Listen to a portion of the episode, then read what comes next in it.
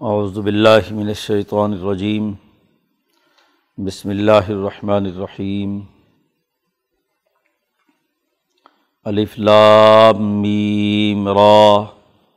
تلک آیات الکتاب۔ والذی انزل الیک من ربک الحق۔ ولکن اکثر الناس لا یؤمنون۔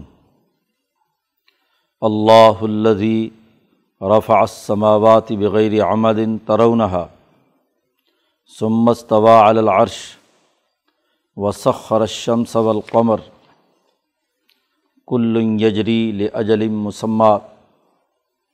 يدبر الأمر، يفصل الآيات.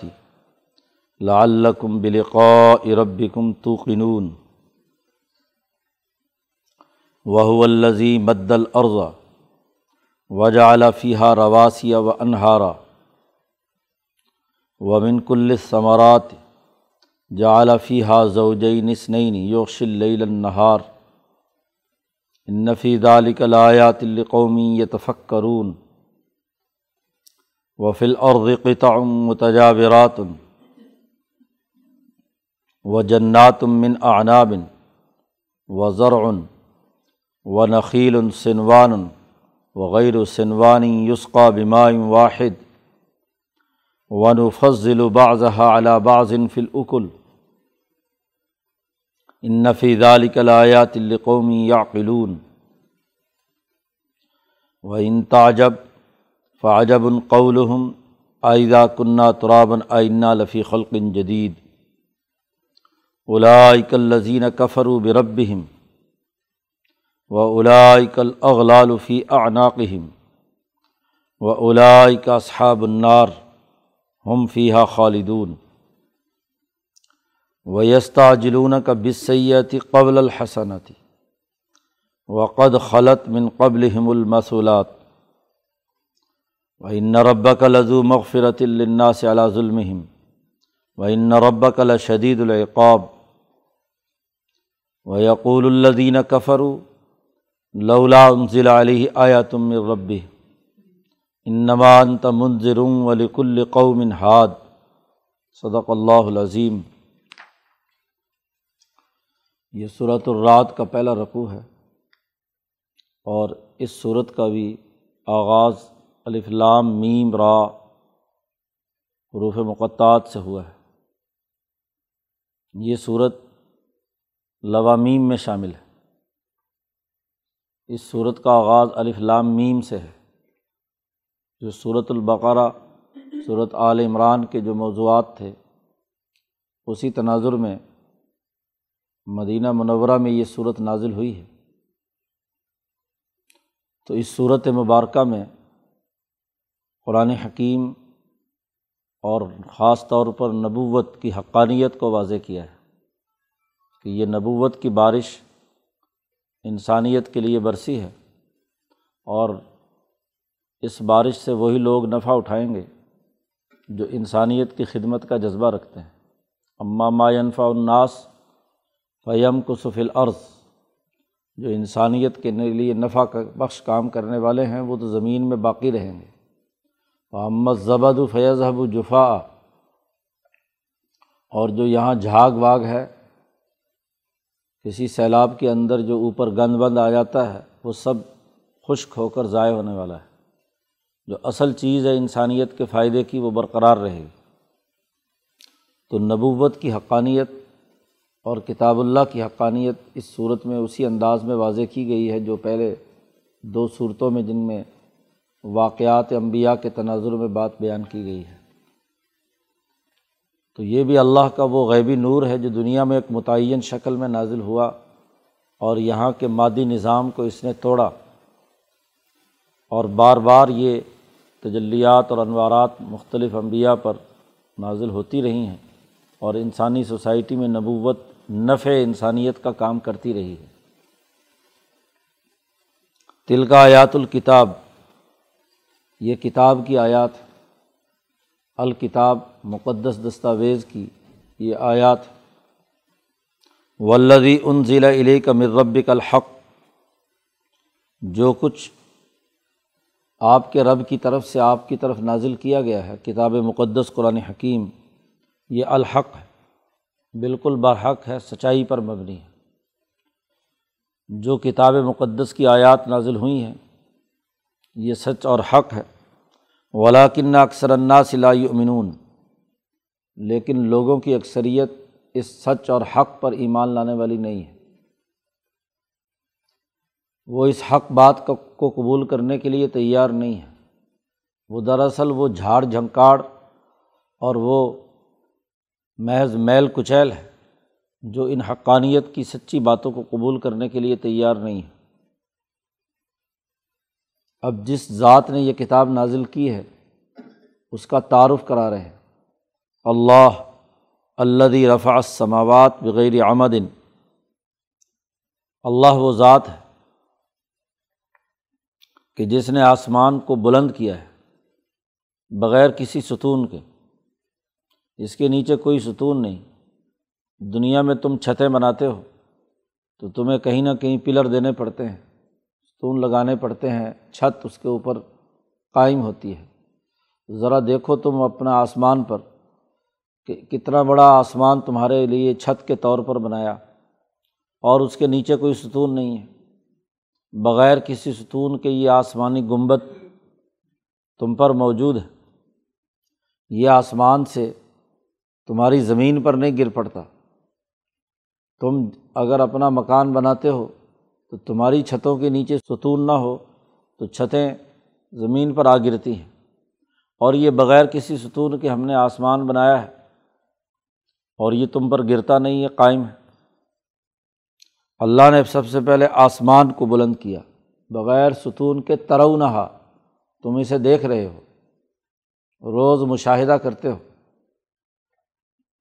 سمستوا العرش، اور پھر اللہ کی خود اپنی تجلی عرش پر قائم ہوئی۔ اللہ نے استوا کیا اپنے تخت پر جو پوری کائنات کا نظام چلانے کا پورا سسٹم اس عرش سے کنٹرول ہو رہا ہے، وہاں اللہ تبارک و تعالیٰ نے استوا کیا۔ وہ سخر شمس والقمر۔ اور پھر غور و فکر کرو، اللہ وہ ہے جس نے سورج اور چاند کو مسخر کیا۔ اس کے حکم سے سورج اور چاند حرکت کر رہے ہیں۔ ایک سال میں سورج کی گردش مکمل ہوتی ہے اور چاند کی ایک مہینے میں مکمل ہو جاتی ہے۔ تو یہ پورا نظام اسی نے بنایا۔ کل یجری لجلم مسمہ ان میں سے ہر ایک سورج اور چاند مقررہ مدت کے مطابق سفر کرتا رہتا ہے۔ ہر ایک چلتا ہے۔ ایک ایک سال میں تین سو پینسٹھ دنوں میں اپنا دائرہ مکمل کرتا ہے۔ اور ایک ایک مہینے کے اندر چاند سورج کی دو طرح کی حرکتیں ہیں۔ ایک وہ جو دن رات تو چوبیس گھنٹے میں وہ حرکت مکمل کر لیتا ہے، اور ایک ایک سال کی حرکت ہے کہ جس میں وہ ایک مقررہ مدت میں پورا مشرق و مغرب کے تمام زاویوں سے وہ طلوع ہوتا ہے اور غروب ہوتا ہے۔ یودبر العمر وہی اللہ ہے جو پوری کائنات کے پورے سسٹم کو کنٹرول کیے ہوئے ہے۔ تدبیر قائم کیے ہوئے ہے تم تخلیق تو مانتے ہو اللہ کی، لیکن یہ تدبیر نہیں مانتے۔ تو تدبیر بھی وہی کر رہا ہے۔ یدبر العمر یہی نہیں بلکہ یوفصل الیات الکم بلقاء رب کم وہی نشانیوں کو بڑی تفصیل کے ساتھ ظاہر کرتا ہے۔ پوری کائنات کا جو نظام ہے، اس میں جو اہم سنگھائے میل ہیں اور اہم ترین نشانیاں ہیں، ان کو تفصیل کے ساتھ واضح کرتا ہے۔ یہ سارا کام اس لیے ہے کہ لال کم بلقاء رب کم تو قنون تاکہ تم اپنے رب سے ملاقات پر یقین کر لو۔ یہ دنیا اس موت پر فنا نہیں ہو جاتی، نہ ہی یہ دنیا جب ختم ہو جائے گی تو بس معاملہ سب مکمل ختم ہو جائے گا۔ نہیں، دنیا کے بعد ایک مرحلہ وہ آنے والا ہے جب تم تمام کو وہاں حاضر ہونا ہے۔ دنیا میں تم تھوڑا بہت کام کرتے ہو تو اس کے نتائج کے انتظار میں بیٹھ جاتے ہو۔ فصل کاشت کرتے ہو، باقی امور کرتے ہو۔ تو جیسے اعمال کیے ہوئے ہوتے ہیں، ان کے نتائج کے انتظار میں رہتے ہو۔ تو کیا یہ پوری کائنات اور اس میں کام کرنے والی تمام مخلوقات ان کے لیے حشر کا دن نہیں ہونا چاہیے جہاں حساب و کتاب تو یہ ساری تفصیلات اور کائنات پر اس کے پورے سسٹم کی گرفت اس لیے ہے کہ تاکہ تم اس سسٹم کو سمجھ کر اس کے جو آخری نتائج ہیں کہ آخرت میں تمہیں حاضر ہو کر اپنے تمام اعمال کا حساب و کتاب دینا ہے، اس پر یقین کر لو۔ پہلے آسمان کا تذکرہ کیا، اللہ الزی رفا سماوات جس نے آسمان بلند کیا بغیر کسی ستون کے۔ اب آگے زمین کا تذکرہ کر رہے ہیں۔ وہ الدی اللہ وہ ذات ہے، جس نے یہ زمین بچھائی، مد العرض زمین بچھائی اور وجہ علفیہ رواسیہ، اور اس میں بڑے بڑے پہاڑ، میخ کی صورت میں گاڑ دیے، بوجھ رکھ دیا۔ زمین پانی پر بچھائی تھی، مدہ پانی پر جب بچھائی تو یہ حرکت کرتی تھی، دلدلی تھی۔ تو اس کے اوپر بوجھ رکھ دیا اور بوجھ ایسے توازن سے رکھا کہ یہ اپنی جگہ پر قائم ہو جائے۔ پانی کی وجہ سے اس کے اندر جو لچک اور حرکتیں ہیں وہ ختم ہو جائے۔ تو زمین پہلے بچھائی، پھر اس کے اندر پہاڑ رکھے۔ اب اگر پہاڑ رکھ کر بوجھ ڈال دیا جاتا اور پختہ عمل ہو جاتا، سارا ہی کنکریٹ اٹھی زمین۔ تو پھر تمہارے لیے ضروریات کی چیزیں کہاں سے آتی؟ بوجھ اس طریقے سے رکھا کہ ان کے درمیان میں نہریں جاری کی، دریا جاری کیے پہاڑوں سے دریا نکلتے ہیں اور ایک خاص تناسب کے ساتھ بتدریج آہستہ آہستہ وہ بہتے ہیں تاکہ ان دریاؤں کے دونوں طرف انسان اس پانی سے استفادہ کریں پانی کے بغیر تو زندگی نہیں ہے۔ پانی سے ہی ہم نے ہر چیز پیدا کی تھی۔ تو پانی کا بھی ایک خاص نظام بنایا۔ قرآن نے دوسری جگہ پر کہا فس کنّا فل عرض ہم نے زمین کو پانی کے اندر گلیشیئرز کی صورت میں محفوظ کیا اور پھر آہستہ آہستہ بتدریج بے قدر ان جتنی انداز، جتنا ضرورت ہوتی ہے انسانیت کو، اس کے مطابق وہاں سے دریاؤں میں اسے بہاتے ہیں۔ ذرا اس پر غور کرو کہ وہی اللہ ہے، زمین بچھائی ہے جس نے جس نے اس پر پہاڑ رکھے ہیں، جس نے تمہاری ضروریات کے لیے ایسا سسٹم بنایا ہے نہری نظام، دریائی نظام بنایا ہے جو تمہاری ضروریات کو پورا کرے۔ دنیا کی کوئی بڑی سے بڑی ٹینکی اس طریقے سے پانی کی سپلائی کا کام نہیں کرتی جو اللہ تعالیٰ نے زمین کی پہاڑوں کی چھت پر پانی کو محفوظ کرنے کا قدرتی طور پر اور اس کا بتدریج بہہ کر نیچے تک جانے اور تمام انسانوں کو سیراب کرنے کا نظام بنایا ہے۔ تو اس سے بڑا نظام اور کیا ہوگا؟ پھر جب یہ پانی ہر جگہ زمینوں تک پہنچتا ہے، نہروں اور دریاؤں کے ذریعے سے۔ تو وہ کل ثمرات جعلی فیحہ اس زمین کے اندر ہر طرح کے پھل ہم نے بنائے۔ کہ وہ پانی زمین پر لگتا ہے، تو طرح طرح کے پھل اس میں سے نکلتے ہیں۔ اور ہر پھل زوجینس نہیں نہیں دو دو قسم کے جوڑوں پر مشتمل ہوتا ہے۔ نر اور مادہ بھی، کھجور نر بھی ہے، مادہ بھی ہے، جوڑے ہیں ان کے۔ اور پھر ان میں سے بھی جو بنتی ہیں، تو کوئی میٹھی، تو کوئی تلخ، کوئی کسی ذائقے کی، کوئی کسی ذائقے کی مختلف مراحل سے۔ پھر اگر محض سورج ہی سورج نکلتا رہے، دن ہی دن ہو، تو تب بھی کیا ہے؟ انسانیت اکھتا جائے۔ تو اللہ وہ ہے جو یوش لیلن نہارا رات کے ذریعے سے دن کو ڈھانپ لیتا ہے۔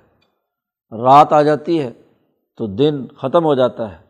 تو رات کے اندھیرے میں تمہیں سکون ملتا ہے، نیند کرتے ہو۔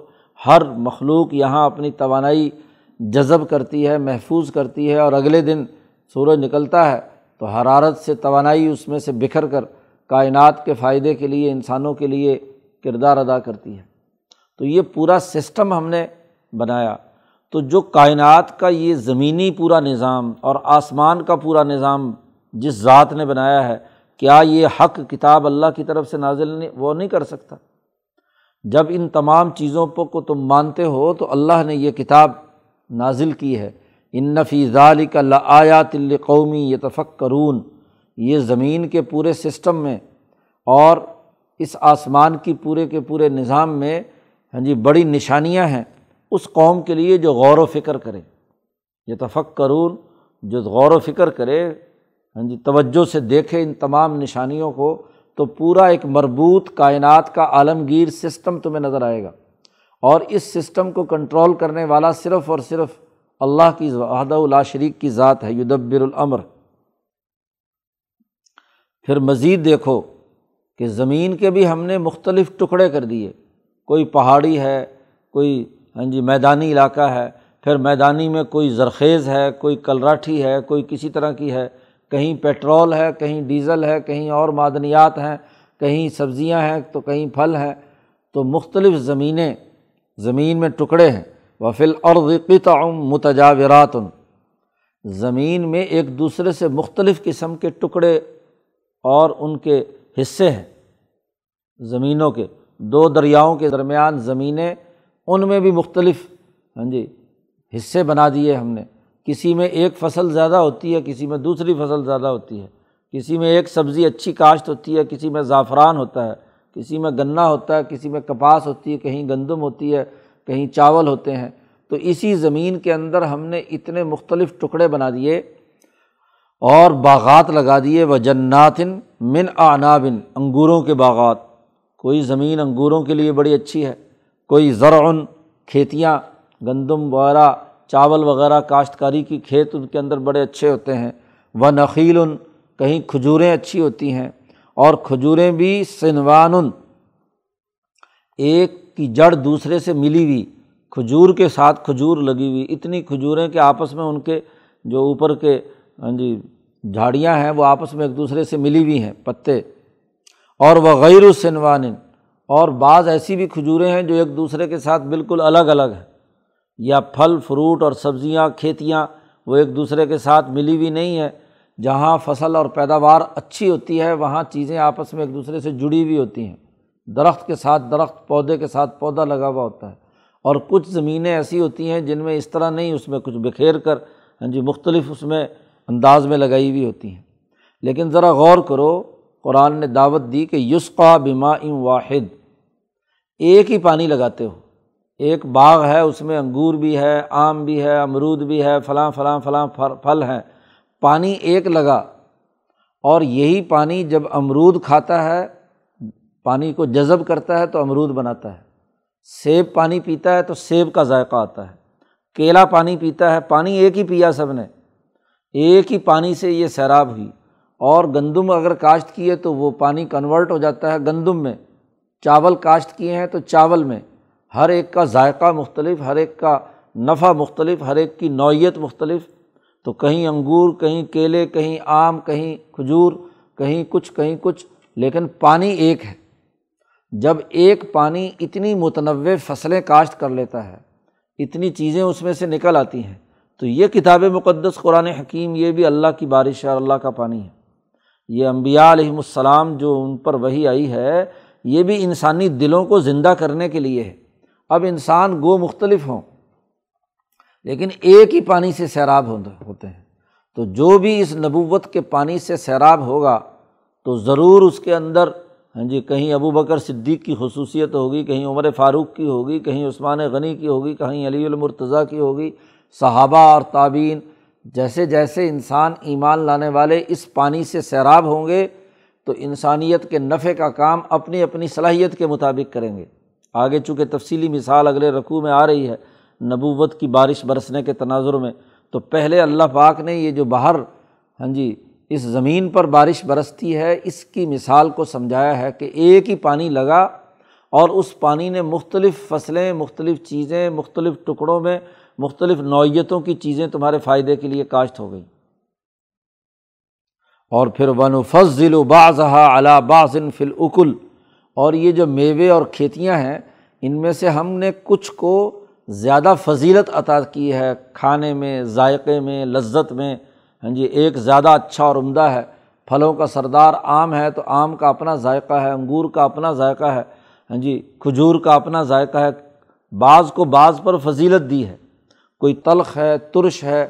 تو جیسے انسانی مزاج اور ضرورت ہے، اس کے مطابق ان کے ہر طرح کے پھل پیدا کر دیے ہم نے۔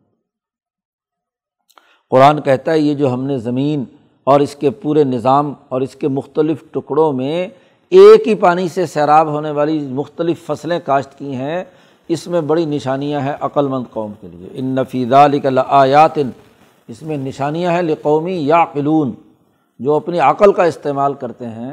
عقل سے سوچتے ہیں کہ ایک ہی پانی سے اتنی متنوع چیزیں تیار ہوئی ہیں، تو بڑی نشانی ہے کہ اس کے ذریعے سے وہ سمجھیں کہ یہ نبوت کی بارش جو ہے وہ انسانی دلوں کو کیسے زندہ نہیں کرے گی؟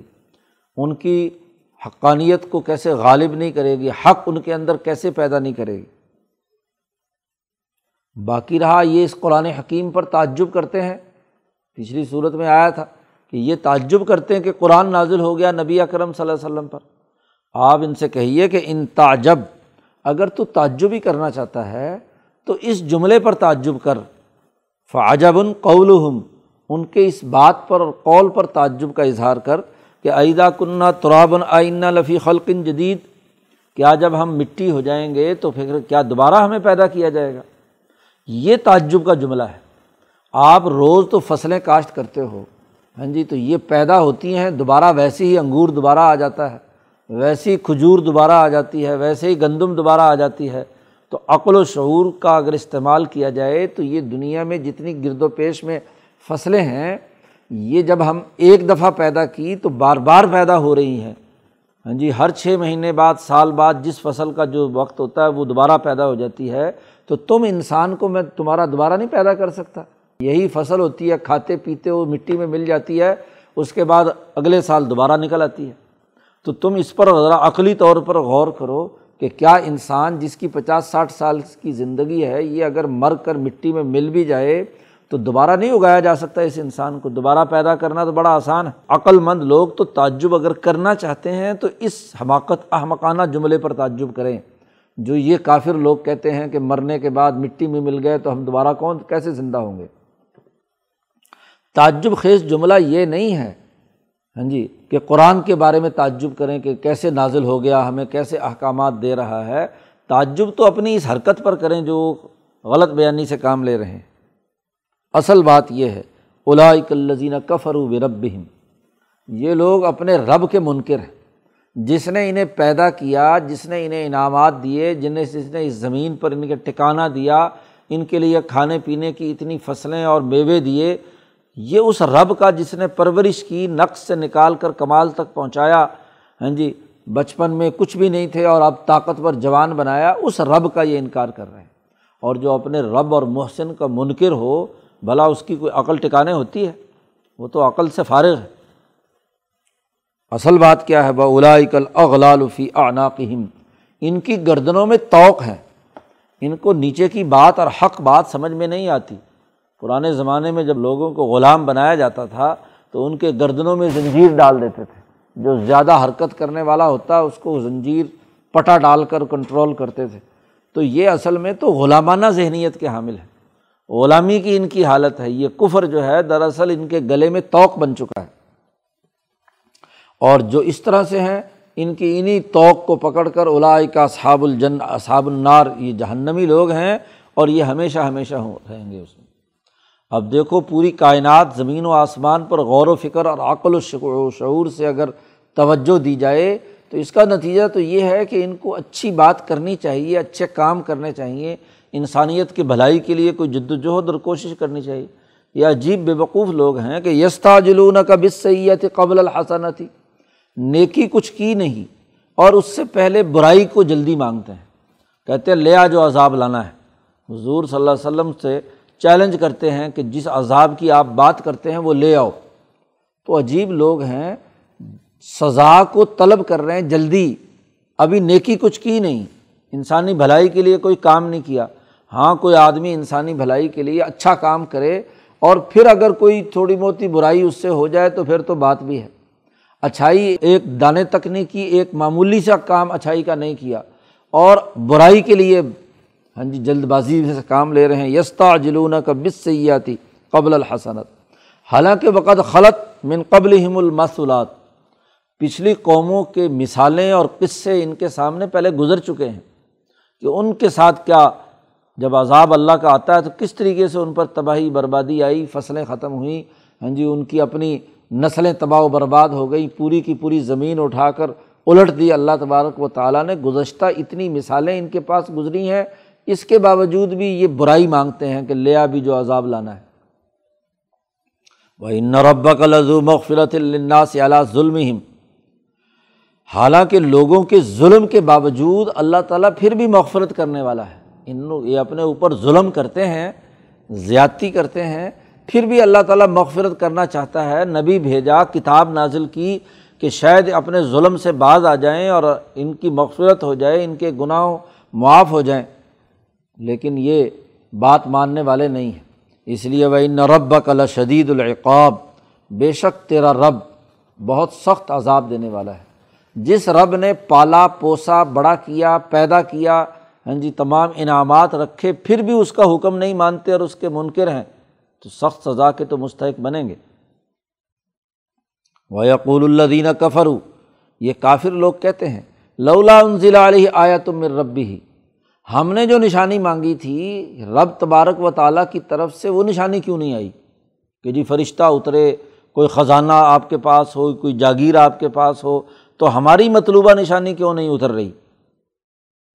تو اے نبی، آپ ان سے کہہ دیجیے میں نشانیاں تمہاری مطلوبہ نشانیوں کے لیے نہیں، یہ نشانیاں سینکڑوں تم نے اس پر تو غور نہیں کیا۔ آسمان کو بغیر ستون کے کھڑا کیا، اس پر غور نہیں۔ زمین بچھائی، پھل فروٹ بنائے، اس پر غور نہیں۔ زمینوں کے مختلف ٹکڑوں میں ایک ہی پانی لگتا ہے، مختلف چیزیں اگتی ہیں، اس پر تو غور نہیں۔ اور اب ایک یہ نشانی مانگتے ہیں کہ جی فرشتہ اترے، خزانہ آئے، مال و دولت آئے، تو سرمایہ پرستی کی چربی ان کے دماغوں پر چڑھی ہوئی ہے، غلاف چڑھا ہوا ہے، تو ان کو حق بات سمجھ میں نہیں آتی۔ نمانتا منظر اے محمد صلی اللہ علیہ وسلم، آپ صرف ڈرانے کے لیے آئے ہیں۔ آپ کا کام ان کی مطلوبہ نشانیوں کو پورا کرنا نہیں ہے۔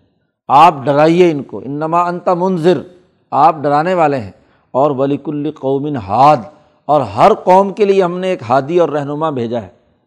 ہر قوم کے لیے ہم نے ایک ڈرانے والا بھیجا ہے۔ تو جو نبی آ گئے ہیں، ان کی ہدایت اور ان کے انظار کو سمجھیں، غور و فکر کریں، اس سے بڑھ کر اور نشانی کیا ہے؟ مطلوبہ نشانی تو دراصل سرمایہ پرستی کی علامت ہے کہ خزانہ ہو، مال و دولت ہو اور کوئی روحانی طاقت فرشتوں کی ایسی ہو جو ہماری ہر خواہش کو پورا کرے، ہمارے ہر ظلم پر پردہ ڈال دے، تو ایسا ایسا کام نہیں ہو سکتا۔ آپ تو ان کے جرائم کو ان کے سامنے کھول کر بیان کرنے اور اس کے نتائج بد سے آگاہ کرنے کے لیے آئے ہیں اور ہدایت دینے کے لیے آئے ہیں۔ اس لیے اپنے ہادی اور اپنے رہنما کی بات مان کر ہی دنیا اور آخرت کی کامیابی حاصل ہو سکتی ہے۔ تو نبوت اس کی حقانیت، اس کے دلائل کائنات کی چاروں طرف کی نشانیوں کے ذریعے سے یہاں اس رقوع میں سمجھائے گئے ہیں۔ اللہ تعالیٰ قرآن حکیم کو سمجھنے اور اس پر عمل کرنے کی توفیق عطا فرمائے۔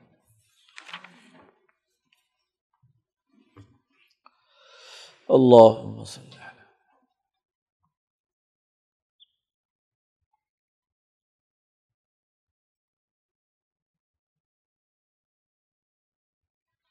اجمائی